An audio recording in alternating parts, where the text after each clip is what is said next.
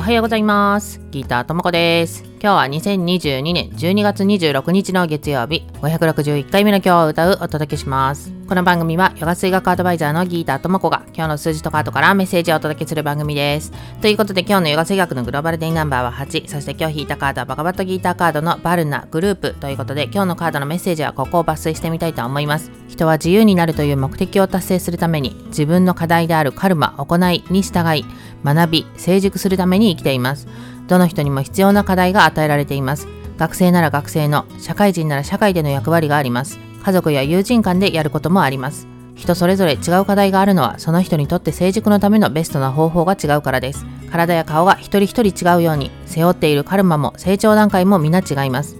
当然社会で果たす役割もやるべきことも違います。あなたと同じ課題を持つ人はこの世に誰一人としていません。それゆえにスピリチュアルな成長を深めるためのヨガは誰かと比べたり他人と競ったりしません。人間的な成長において競い合うことに意味がないからです。ということで、まあこのバルナっていうのは、まあ、魂の成長段階によって社会的な役割を分けているものっていうふうに言われるんですけどそれはここにいるからいいとか上の方であればいいとかそういうことではなくって今そこに自分がいるっていうただその真実だけなんですよね。なのでさっきのメッセージにもありあったように人と比べることは意味がないんですよと。だから今自分が自分のこの肉体を持ってやるべきことっていうのをちゃんとやりましょうみたいなえー、メッセージになってるわけですけど、今日のヨガ性学のグローバルデイナンバー8っていうのはね、よし、働け、しゃかりきにっていうね、今年最後の8になりますので、自分のやるべきこと、今年やり残したことないのかっていうのをちょっと見直してもらって、一日過ごしてもらえたらいいんじゃないかなと思います。ではでは今日も良い一日をお過ごしください。Have a nice day! バイバーイ